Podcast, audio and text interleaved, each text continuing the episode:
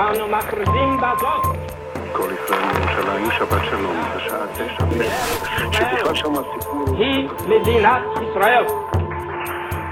Israël in Nederland. Dit is de podcast van de ambassade van Israël, waar wij met regelmaat afleveringen uploaden op ons SoundCloud-kanaal. In de podcast is er aandacht voor het grote verhaal van Israël, maar ook oog voor detail. Gesprekken met diplomaten en met gewone burgers. Joodse traditie, innovatie en toerisme. Luister hier dus naar de stem van Israël in Nederland. Van harte welkom bij deze nieuwe aflevering van Israël in Nederland. Dit is de plek waar u verhalen en informatie over Israël beluistert, over de Joodse wereld en de relaties tussen Nederland en de Joodse staat. Mijn naam is André Diepenbroek en ik ben uw gastheer. In de tune van dit kanaal worden verschillende dingen genoemd die te maken hebben met Israël en de Joodse wereld. Dingen die hier aandacht krijgen omdat dit de plek is waar Israël zichzelf vertelt. Feesten, Joodse traditie en gedenkdagen krijgen hier dus aandacht. Dat is alweer even geleden en ik pak in deze aflevering dit aspect van ons werk weer even op met een Joods feest en een internationale gedenkdag.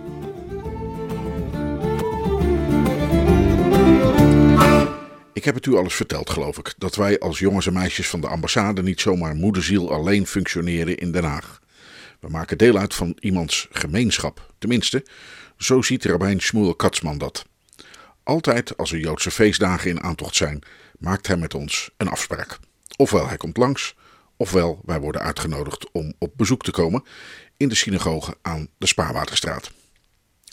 Het werd nu Purim en dan komt hij altijd met zijn vrouw langs om een bescheiden borreltje te drinken, het is tenslotte werktijd, zoetigheden te eten en vooral om de Esterrol met ons te lezen, de Megillat Esther.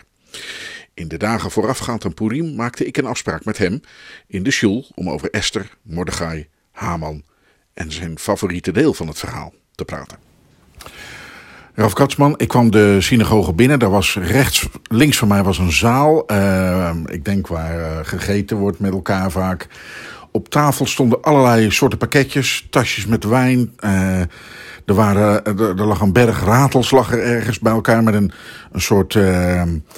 Nou, het leek wel een diorama. Ze hadden poppetjes van, uh, van karton van Esther en van iets wat eruit zag als Duizend en één Nacht. Dat zal denk ik uh, de burcht Susan zijn.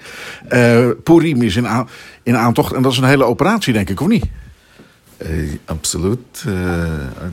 we pakken het altijd groot aan. Purim is, ja, kan gezien worden als een van de vrolijkste dagen uh, in het Joodse jaar. Uh, Purim is een omwenteling. En dat is altijd. Dat, ja, daar, daar, komt het, het onverwachte. en dat kunnen we nu ook gebruiken. In welk opzicht kunnen we dat nu ook gebruiken? Want dat, dan hebben we het gelijk over hoe actueel is Purim eigenlijk. Uh, nou, het, het, verhaal van Purim, wat, uh, wat, wat uh, onderscheidt van veel van andere Bijbelse verhalen of gebeurtenissen in de Joodse geschiedenis, um, is dat het, als je leest het verhaal aan zich, is het, lijkt het als een gewoon een politieke schouwspel. Uh, de zee gaat niet open en uh, um, geen doden die opstaan. en het is een, een, een, zeer natuurlijke gang van zaken. het is alleen als je het hele verhaal van het begin tot het einde naast elkaar legt en toevallig dit en toevallig dat en dan, dan wordt het ineens wel heel veel toevalligheden toevallig uh, Ahasverus een nieuwe koningin nodig heeft. En van alle meisjes is er maar één die, uh, die bij hem valt. En toevallig is, haar, is het Mordechai die hoort over de samenzwering om Ahasverus te vergiftigen. toevallig uh, wordt dat net onder de aandacht gebracht uh, op de nacht voordat uh, zou feesten met Haman en, Esther. Eh, al die toevalligheden die eh, bij elkaar komen, eh, die geven, eh, die laten geen twijfel over dat er is een, eh, een hand die de gebeurtenissen eh, allemaal eh, eh, doet leiden. Eh, en dat is eh, iets dat, eh, ja, dat wij moeten beseffen, ook in onze dagelijkse leven. Voor, voor, dingen die ja, niet per se wonderlijk lopen. En niet, en hoe- je hoeft ook niet te verwachten dat er wonderen op een manier zoals bij de autocht uit Egypte plaatsgevonden hebben, maar het goddelijke zien in het, eh, in het verborgene. En het goddelijke misschien in het gewone. In het gewone, ja, dat, dat is ook de betekenis van het woord Esther. Es- eh, eigenlijk was Esther, haar eigenlijke naam was Hadassah. En Esther is, eh, is een toegevoegde naam. Maar we noemen het op de, die, die, de bijnaam in plaats van de originele naam. Want eh, Esther heeft ook de betekenis van verborgenheid. Eh, en dat is inderdaad eh, eh, hoe God zich laat zien op een verborgen manier. Want het is eigenlijk wel apart, want God zelf, zijn naam of zijn, zijn aanduiding, Hashem, om het maar even zo te zeggen, komt nergens voor in het boek. Klopt, klopt. Het is de enige boek in de Tanach waar de naam van Hashem niet één keer voorkomt. De, de praktische reden daarvoor is omdat eigenlijk is dit een, document, een Perzische document. Het is een document dat was geschreven in opdracht van Mordechai als minister in het Perzische Rijk en, eh, werd eh, verspreid in alle provincies, in alle talen. Ehm, dus, dus dat is de praktische reden. Dat uh, Mordechai wilde niet de naam van Hashem daarin hebben. Dan, dan ga je het vertaal, ieder vertaalt het in zijn, uh, in zijn manier. En dan wordt het misschien vertaald naar iets dat niet uh, uh, op God duidt. Um, maar uiteindelijk is, het, ja, is dit inderdaad dit, de thema van... sluit het heel goed aan bij het thema van Purim... Waar Hashem niet de, zichtbaar aanwezig is... maar toch aanwezig en toch leidt de gebeurtenissen. Nu bent u gewoon uh, rabbijn in Den Haag. Dat is niet gewoon, maar nou, u bent rabbijn in Den Haag. En een heel klein uh, stukje van uw uh, gemeente, van uw gemeenschap, is de ambassade van Israël. U komt altijd bij ons de rol van Esther voorlezen. U heeft hem hier ook uh, op tafel liggen. Waarom is dat verhaal van Esther niet in een boek dan? Waarom moet dat op een rol staan? En u heeft hem hier liggen. Dat is een, rol met één, ja, hoe zeg je dat? Eén stang waarop die wordt omgerold. Dit is niet een, een Torahrol kennen we natuurlijk, dat heeft twee van die dingen. Maar dit heeft er maar eentje. Uh, ja, de als, als je de rol van Esther voorleest, vinden mensen het heel lang. Een heel lange verhaal. En vandaar ook de Jiddische uitdrukkingen, de hele Megillah. Dat als iemand uh, een beetje lang... Uh, Langdradig is. dan zeg je nou, ik heb dus de hele Megillah moeten uithoren. Um, ja, men vindt het lang. Maar in feite, ja, als je de tekst... Uh, in feite is, is het een veel kortere tekst dan de tekst van de Torah. Ja. ja vandaar dat de Torah, de tekst van de, als de, de tekst van de Torah moet je dan op twee, twee einden vastmaken. Dit is een kortere tekst en vandaar dat het ook op één uh, stok uh, gemaakt kan worden. Het is een hele, gewoon een hele praktische achtergrond. Um, die, um, net zoals een Torah-rol lezen we in de originele vorm. Dat is de, uh, ja, de Torah-rol dat wij in de synagoge hebben. Is een identieke uh, kopie uh, van, van de Torah-rol dat Moshe geschreven had. Dus uiteraard is het handiger en makkelijker om een gedrukte boek of zelfs een digitale e-book te lezen. En, en, dat doen we ook. Ja. Voor studiedoeleinden gebruikt men wat handiger is. Maar om de authenticiteit te bewaren, heb je de originele rol. En wanneer een rituele plicht, zoals het voorlezen van de Torah, de, de cyclus van, de, van de wekelijkse parsha, of het voorlezen van de rol van Esther, die als onderdeel van de eredienst uh, gebeurt tijdens uh, de, de, feestdag van Purim, dan gebruik je de originele formaat. Um, ik zie hier, er ligt nog meer op tafel. Er ligt een klein een schriftje, dat is, uh, daar is de rol wel geschreven op een, op een stuk papier, op in een klein boekje. Er ligt ook een ratel op. Purim is natuurlijk ook wel misschien wel een, een, een Joods feest wat vaak in de buitenwereld niet zo erg goed begrepen is. Het is gedacht van, ja, dat is ook een soort carnaval of zo. Maar ja, de betekenissen lopen natuurlijk heel ver uit elkaar met carnaval en, en Purim. Um, ja en nee. Meneer, ja, ik, ik, zou me niet uh, voordoen als een expert op wat uh, de betekenis van carnaval is.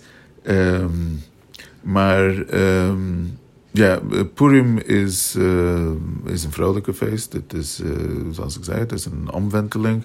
Uh, Purim hebben we ook een van de, van de opdrachten op, om, om, om, om de feestdag te vieren, is ook om, om legaim te zeggen, om wat wat te drinken en zich te verkleden. Uh, allemaal uh, dingen die, die een, ja, zogenaamde verwarring kunnen creëren. Dat je weet niet wie je tegenover je hebt. en er wordt dus ook de, uitdrukking gebruikt dat het je de, de onderscheid tussen gezegend is Mordechai en vervloekt is Haman niet, niet kan maken. Dat je die onderscheid niet kent. Um, het idee daarvan is eigenlijk om um, dat uh, Haman, uh, de, de, naam Purim, de, de, betekenis van de naam Purim is loten. Dat, vandaar dat het ook lotenfeest uh, genoemd wordt. Ja. Um, Haman heeft loten getrokken. Het feit dat hij loten getrokken heeft was niet alleen omdat hij te lauw was om, een, uh, uh, om, om zelf een, een, datum te kiezen. Uh, hij heeft kloten getrokken omdat hij dacht: ja, wij moeten dit, dit niet rationeel aanpakken. Want als, het, als we het rationeel aanpakken, dan hebben de Joden een bijzondere plaats in de geschiedenis. En daar is het misschien niet zo handig om te hardhandig op te treden. Uh, maar hij wilde dus de ratio uh, voorbij gaan en, dat, uh, en daar een eind aan maken. En, en wat bleek uit de geschiedenis was dat zelfs op dat niveau was het niet mogelijk. Ja? Want die, die, die, dat, dat verbondenheid en dat commitment, de toegewijdenheid, zowel van het Joodse volk aan God als wederzijds een God uh, de, met het Joodse volk, uh, is ook niet aan, aan, ratio beperkt.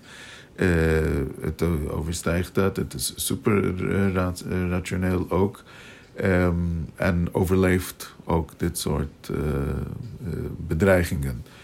Um, en dat is dus, en dat brengen we tot uiting. Dus ook uh, op die manier om dat uh, met ja, bovenrationele uh, gedrag te tonen. Um, nu heeft um, de rol, de Megillah, in het Hebreeuwse rol, heeft, is een heel verhaal. Wat vindt u zelf altijd het mooiste moment? Dan zegt natuurlijk bijna iedereen, ja, als de naam Haman voor het eerst uh, in het verhaal voorkomt. Want dan moeten we. er moet er gerateld worden. Maar nou ja, dat, eh, dat mag natuurlijk. Maar misschien is er wel een, een bijzonder vers of een bijzondere regel wat u denkt... dat vind ik toch elke keer weer mooi om dat te lezen als ik hem aan het lezen ben. Uh, ik denk het, het mooiste, het, ik denk het mooiste, meest aangrijpende is wanneer Mordechai komt bij Esther om haar te smeken naar de koning te gaan. Esther is daar niet, staat er niet op te springen in eerste instantie. Uh, en dan zegt Mordechai uh, tegen haar, dus de Umio dea im goed. Wie weet, misschien is dit, letterlijk vertaald, dus wie weet, misschien is dit het moment waarom jij uh, koningin bent geworden. En dat, dat is dus de doorslaggevende um, argument. Um, en eigenlijk wat, ja, wat, wat je zich wat is, wat, waarom is dit zo doorslaggevend? Wat is hier zo zwaarwegend in dit argument? En daar is een mooie verklaring van de Lubavitcher Rebbe, inderdaad, over die zegt dat wat Mordechai, Mordechai zegt net, you know, misschien is dit je kans. Mordechai zegt, we weten het inderdaad niet. Ja, Esther, Esther probeert uh, te vermijden, de confrontatie te vermijden. Omdat ze zegt, ja, uh, wat win je ermee? We, we bereiken niks. Uh, heeft maar 30 dagen niet tot zich geroepen. Als ik daar kom, dan overleef ik het niet. En het Joodse volk is daar ook niet, wordt daar ook niet beter van. waar, waar Mordechai reageert, ja, dat weten we niet. Wij weten het, we weten het waarom dit überhaupt uh, gebeurd is. We weten het waarom uh, jij in zo'n positie uh, bent gebracht. We weten het waarom Haman in zo'n positie is gebracht. en we weten ook niet hoe het verder gaat aflopen. Maar we weten, we hebben een kans. We, hebben, er is, we weten welke kansen we hebben. We weten niet hoe het gaat verlopen, maar we weten welke kansen we hebben. En als je een kans hebt, dan heb je geen, uh, is, is, ben je niet vrij om de keuze te, te nemen. Uh, ik laat die voorbij gaan. Ja. De kans uh, moet je grijpen. Hoe het verder gaat, het is niet, ja, het, doet een beetje denken aan de, de rabbijnse gezegde in, in Sproken der Vaderen. Hij zegt, het is niet aan jou om het werk af te maken, maar je bent niet vrij om zich daarvan vrij te maken. De, er is een taak, uh, die taak moet je aanpakken en, uh, en zich voor inzetten. Uh, maar je wordt niet beoordeeld op de resultaten, je wordt beoordeeld op je inspanning. Nu komt u, de laatste vraag. U komt de, de Megillah net als elk jaar bij ons voorlezen in de ambassade. Waarom moeten wij dat, dat meemaken elk jaar? Dat, op zich is het. ja. Purim is een, is een nationale feest. Ja? Het is een feest voor, voor het hele Joodse volk. Haman dreigde het hele Joodse volk, mannen, vrouwen en kinderen. Purim wordt dus, dus ook gevierd door het hele Joodse volk. Um, uh, ik, ik, denk, zo, zoals ik zei, um, ja, misschien is het specifiek voor diplomaten of mensen die zich met diplomatie uh, voor de Joodse zaak bezighouden. Is het misschien des uh, belangrijker om de, de houding van Esther ten harte te nemen. als we verder gaan op het, in het verhaal, op het moment dat ik net noemde dat uh, eindelijk is Esther overtuigd en ze gaat het doen. Uh, en hoe pakt ze het aan? Uh, het eerste wat ze zegt is, ze vraagt Mordechai om het volk bij elkaar te roepen en, en, en, te vasten en te bidden. ik en mijn bedienders, bedienders zullen ook vasten. Eh, nou, als we weten, lijkt niet echt een logische aanpak. Want als, eh, nou, tegenwoordig is het misschien wel eh, een methode, in, in, wordt het gezien als een, eh, als een methode in schoonheid, om je schoonheid te bevorderen, om te vasten, maar ook niet aan te raden, maar even daar van afgezien. De, de, de, de sterkste kaart dat Esther in handen heeft om Ahasverus te winnen, is haar schoonheid. Ja. Eh, ze, ze, ze neemt eh, een groot risico om onuitgenodigd eh, bij hem te, te verschijnen. Dan zou, je, zou eigenlijk haar eerste, haar, haar hoofdzorg zijn dat zij in tip-top shape is om de beste indruk te kunnen maken. Maar dat doet ze niet. En ze gaat vasten. eh, en, eh, en ze gaat zich bezighouden met spirituele dingen. Ehm, omdat eh, Esther was ervan bewust dat inderdaad zij is, hij is in een speciale positie om iets voor, voor het volk misschien te kunnen doen. Zoals Mordechai haar overtuigd heeft. Maar ze besefte dat haar, dat haar rol is, is maar een middel. Uiteindelijk is er een hand achter de schermen die de zaken leidt. En haar rol is een middel.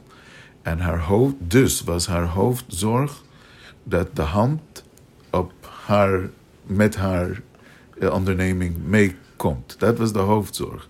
En of het door, eh, eh, door haar fysieke schoonheid of door haar over de, de overtuigende argumenten of op een andere manier eh, uitgevoerd zal worden, dat is van tweede eh, rang. Eh, van eerste rang is om te zorgen dat de hand, de, de hand hoofdletter H eh, van Hashem met haar eh, mee is. En dat is, eh, en dat, zoals ik zei, dat moeten we dus eh, eh, in alle eh, onze ondernemingen, of het is een privéleven of het is een publieke zaken, eh, wij moeten beseffen dat inderdaad, wij, wij hebben onze rol, we zijn niet vrijgesteld om, ons, om zich eh, los te maken van onze eh, verplichtingen. Maar we moeten beseffen dat dat is de, onze ondernemingen is, is het middel om de wil van de hogere hand eh, uit te voeren. Eh, en daarom, eh, en dus zeker ook in de diplomatie, diplomatie eh, ik wil geen niks afdoen van, van het belang, alles behalve afdoen van het belang om de belangen te behartigen eh, voor het Joodse land. Maar het lot van het Joodse volk en het Joodse land en van de, van de geschiedenis in zijn geheel eh, wordt bepaald boven. En wij moeten zorgen om daar eh, conform daarmee te handelen. Dank. Ik wens u eh, een, eh, een vrolijk en een goed Purimfeest. En in het Hebreeuws zeg je dan netjes Gak Purim Sameach. Gak Purim Sameach. En dat zei Rabijn Katsman van de Nederlandse Israëlitische gemeente in Den Haag. Voorafgaand aan Purim. En ik kan u vertellen dat hij ook dit jaar bij ons langs is geweest. En in zo'n 20 minuten de hele rol van Esther aan ons heeft voorgelezen. Chapeau. Israël in Nederland. De podcast waar Israël zichzelf vertelt. Ja, het onderwerp Joodse feesten hebben we nu behandeld. Ik beloofde u een internationale gedenkdag. En daarvoor maken we de overstap naar het Engels. Daar moet u niet van schrikken, het is allemaal prima te volgen. Internationale Vrouwendag wordt sinds 1977 op 8 maart wereldwijd gehouden. En dat is een besluit geweest van de Verenigde Naties. Ik wist het allemaal niet, maar de eerste Vrouwendag is in 1909 gehouden in de VS. En toen vrouwen in 1917 kiesrecht kregen in de Sovjet-Unie, is de dag internationaal bekend geworden. En dat is ook vooral dankzij de socialistische bewegingen en partijen in heel de wereld. Het is een dag geworden om aandacht te vragen voor vrouwenrechten op het gebied van arbeid, gelijke rechten voor mannen en vrouwen, de gender equality en geweld tegen vrouwen. Tegelijk vindt deze dagen een congres plaats van de HCCH. Dat zal u misschien heel weinig zeggen. Het klinkt allemaal nogal cryptisch, maar het gaat om een van de vele organisaties die zich bezighouden met internationaal recht. Daarvan zijn er een heel aantal in Den Haag. De afkorting HCCH staat voor de Hague Conference on Private International Law. In gewoon Nederlands de Haagse Conferentie voor Internationaal Privaatrecht. Het is een intergouvernementele organisatie die als doel heeft om gaandeweg de regelgeving van het internationaal privaatrecht te unificeren. Dus rechtsregels van landen op elkaar afstemmen. Op die conferentie was ook een Israëlische dame aanwezig, advocate Jaël Weiner. Ze werkt normaal gesproken op het ministerie van Justitie in Jeruzalem, waar ze directeur is van de afdeling Internationaal Privaatrecht. Tussen de bedrijven door in Den Haag kwam ze even langs bij ons op de ambassade en ik kon haar even spreken over haar werk, over die HCCH en over Internationale Vrouwendag. Ms. Weiner, you come all the way from Israel to The Hague to attend some kind of a conference. Can you elaborate? What, what are you doing here? Yes, thank you. Um, I, ca- I came for the, the annual meeting of uh, the state parties uh, in an organization that is called the Hague Conference on Private International Law. Uh, this is a well established organization that has been working for many years in The Hague. And it's a very important organization that deals with different aspects of private international law that affect the daily lives of people all around the world. But here in The Hague, and also like broader in the Netherlands, we know we have all kinds of courts and international law organizations in The Hague. But this one is. Maybe I should say it's, it's the hidden gem in uh, international organizations in The Hague because it's an organization that uh, does real uh, professional work, has many conventions that over the years have been concluded in these organizations. And these conventions ra- range from uh, areas of cross border litigation to family law to financial law. Uh, things that would really impact uh, everyday life. Like, for example, uh, if you have a litigation and, and the defendant is in a different state, how would you serve the documents? How would you afterwards enforce uh, judgment if you have in one state? How would you enforce it? How would you get your money back?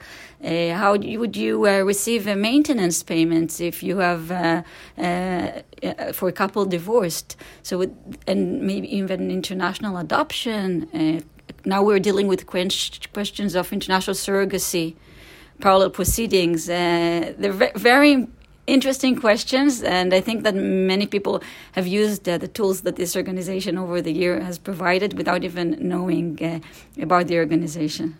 You say family law. Do you have an example? What what kind of uh, I mean, like to bring it close to people? What would be an example to uh, to show that uh, like a field of family law that affects us all? That is actually being discussed or decided even upon uh, here in The Hague. So maybe I'll talk about one of the leading conventions in family law in the organization, which is the convention, the Abduction Convention. And uh, I think everybody knows about it. It's a convention that deals with cases in which one parent has taken a child uh, from his habitual residence and moved him to another state. And the need is for the courts to work uh, in cooperation and as fast as possible uh, to decide exactly where the child should be and uh, if he should be returned to the state in, from which he was taken or not. So this usually these cases are when they happen are uh, very publicly and known in, in newspapers um, and and and the, the success of this convention is the the option and the ability of states with different legal systems to work together to for a common goal uh, to preserve you know the rights of the child and the best interest of the child. It's also a bit of a sad field, no? I mean, it's always dealing with like very personal problems that people are in the midst of. I don't think I would say it's it's a sad field. Uh, I think it's it's an optimistic field. I think it's a field finding solutions for real uh, day problems. And maybe let's go to a different topic, the, the Apostille Convention, which is also a very, very well-known convention. With I think it has the most uh, state parties uh, from all over the world. That's a convention that really the, allows you to go with a public document that you have received in one country and present it in another country, and it will be accepted as a public document. And uh, before the convention was in place, this could be done after a very, very long process of going to uh, embassies, uh, something very long. It was a very, very long chain of uh, leg- legalization and authorization. And now this is something so simple. Uh, I think everybody that has had uh, to go and study abroad, uh, was married in a different state, and has to pre- present the marriage certificate afterwards somewhere else, has, has used this convention. Or your diplomas or whatever you. Exactly, exactly. So it's quite amazing. the idea is to harmonize, to harmonize uh, domestic legislation on issues of private international law and to uh, to achieve uh, the possibility of uh, cooperating um, between states for the benefit of the citizens. Now you're working in the Israeli uh, Ministry of Justice. Um, what is exactly your task over there? Is it the same thing, the same field as you uh, came here in The Hague for, or is it a bit different? So, both, I would say. So, first of all, uh, in the Ministry of Justice, I'm Senior Director uh, for Public International Law. Uh, and in my role, I do both public international law and private international law. So it's much wider. Um, here in The Hague, um, except for representing Israel, I'm also uh, vice chair of the Council uh, on General Affairs and Policy, which is uh, the Council of um, Member States who really uh, decides on the policy matters of the organization. This has uh, been a role I was uh, elected uh, last year in the meeting last year, and I was very proud to be um, to working and you know have a prominent. place in an organization that I really believe in. So back in Israel, I would say that half of my time is to deal with these issues, but maybe in the domestic realm. We work with other international organizations such as uh, UNCITRAL, which also does different uh, types of uh, private international law. We do a lot of arbitration law. We work a lot with the arbitration sector in Israel, with the private sector, with the academia, and uh, we work with. Um, we, are under the, the attorney general, so there's a lot of work, you know, presenting uh, opinions to Israeli courts and uh, and in the broader sense of public international law, uh, it's very very diverse and very interesting. Uh, we do we deal with international um, conventions, uh, with the customary international law, treaty law, and I think.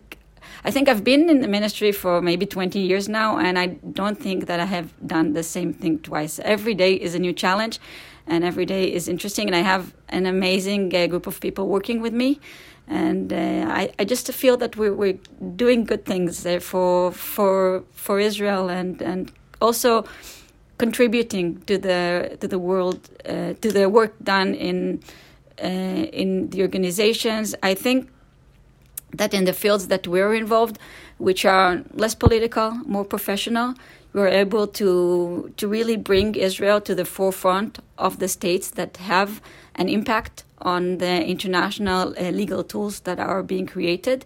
And I, I can really see our, our footprint uh, uh, within these tools that we have been involved in. So, just could you explain us a little bit where is your position in the whole tree of a ministry uh, like the Ministry of Justice? Okay, so in the Ministry of Justice, we have different departments and offices, and I'm part of the office of the Attorney General. The Attorney General has uh, a few deputy attorney generals for each of the different uh, fields of law.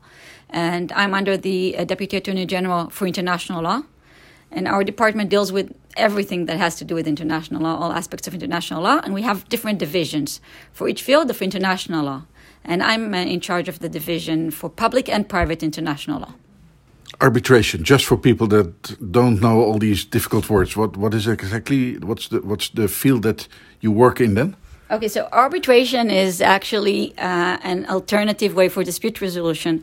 So rather than going to a domestic court uh, to solve your differences, um, parties uh, many times would uh, decide uh, to, uh, you know, party autonomy is something that we really is really important in in the field of arbitration to, to, solve the differences in a different way. To to appoint a person or a tribunal that they would choose and to decide uh, on uh, on the issue. And uh, today we have a lot of international uh, instruments in place to make sure that uh, uh, the decision by the the arbitrator or the arbitral tribunal uh, can be enforced in almost every state in the world. Do you have an example of what is is it something that only applies to like international uh, relations, or is arbitration also needed in like much more like private uh, sphere? So it's it's something that you would find both in international relations uh, and in the private sphere. So, for example, uh, states do have a recourse to arbitration. Uh, it's very common in investment treaties, bilateral investment treaties. This is something that's very common, um, also between states themselves and between investors and states. But in in the private field, it's it's mostly common, and I think it's also between Things like where does my garden end?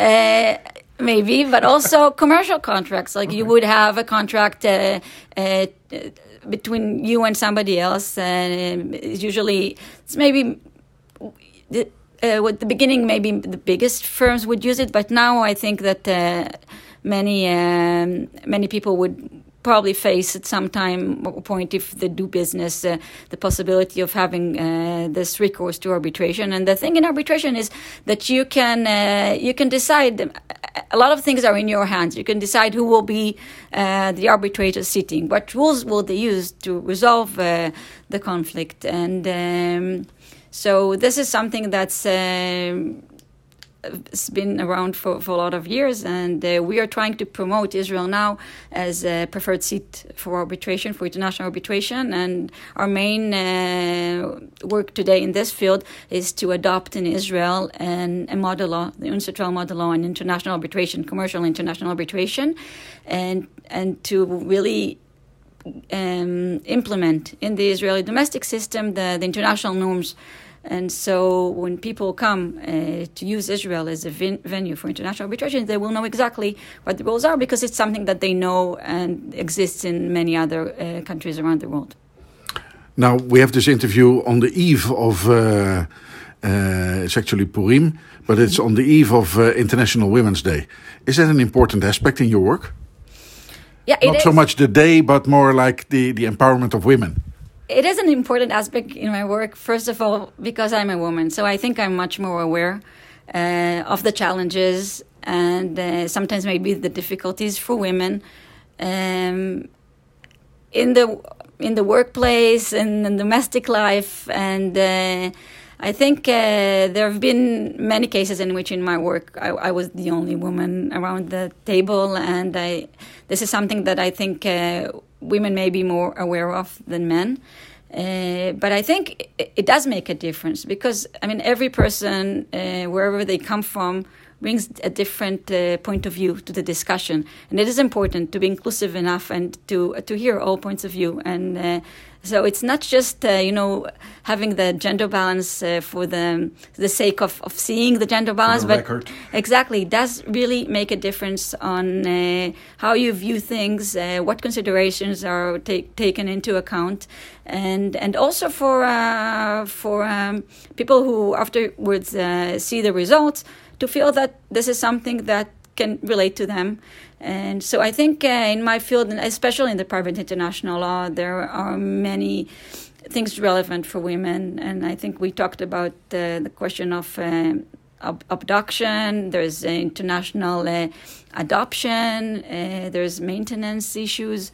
And also, and uh, the financial tools, and and I mean, women as uh, owners of small and medium enterprises would also be, you know, relevant to, to enjoy uh, these tools. So I think this is something that should always be in mind. Um, as a person who also works in the international arbitration community, has also I signed a pledge uh, to make all efforts to, to to open this world to women, and I think this is uh, something that I always I mean, have in mind um, when we have, uh, you know, candidates for positions and when we have to to hire lawyers, to see that our um, we are choosing from a very uh, broad and uh, and balanced uh, pool of uh, opportunities. Um, you have daughters. What do you, in this field, in this particular aspect, uh, wish for them or dream for them? Yes, I have three daughters, amazing daughters. Um, I would say that I would I wish for them that in the future they will not have to deal with questions of gender equality, but I think it's naive to say that. That the things that we discuss now are really like old fashioned for them? Yes, I, but I, I know that it's naive. So I would say I would want them to be confident enough uh, to to fight for their rights and to fight for their representation and um, and to be successful in, in that they know they know their place and they know that they're good enough, and um, just to let their, their voice be heard. Doesn't matter if they're the only ones around the table. Een dag waarop discussies over gelijke rechten en kansen voor mannen en vrouwen niet meer nodig zijn. Het is een hoopvol beeld, voor ons geschetst door Jaal Weiner, directeur internationaal privaatrecht van het Israëlische ministerie van Justitie. En ze was hier dus voor een conferentie van de HCCH, de Haagse Conferentie voor Internationaal Privaatrecht. En daarmee belanden wij aan het einde van deze aflevering van Israël in Nederland. Vergeet u niet om volger te worden of anderen aan te raden dat te doen. Zo blijven u en uw vrienden steeds op de hoogte van wat we doen en hier meemaken. Volger worden, dat kan via alle bekende podcast-aanbieders zoals Overcast, Spotify, Podbean of Google Podcast. Wat al niet. En u kunt ons ook gewoon een bezoek brengen op ons Soundcloud-account. Gaat u daarvoor naar soundcloud.com slash in Nederland. Daar en op onze Facebookpagina treft u ook een korte video aan van het gesprek met mevrouw Weiner. Voor nu, dank voor het luisteren en graag weer tot binnenkort.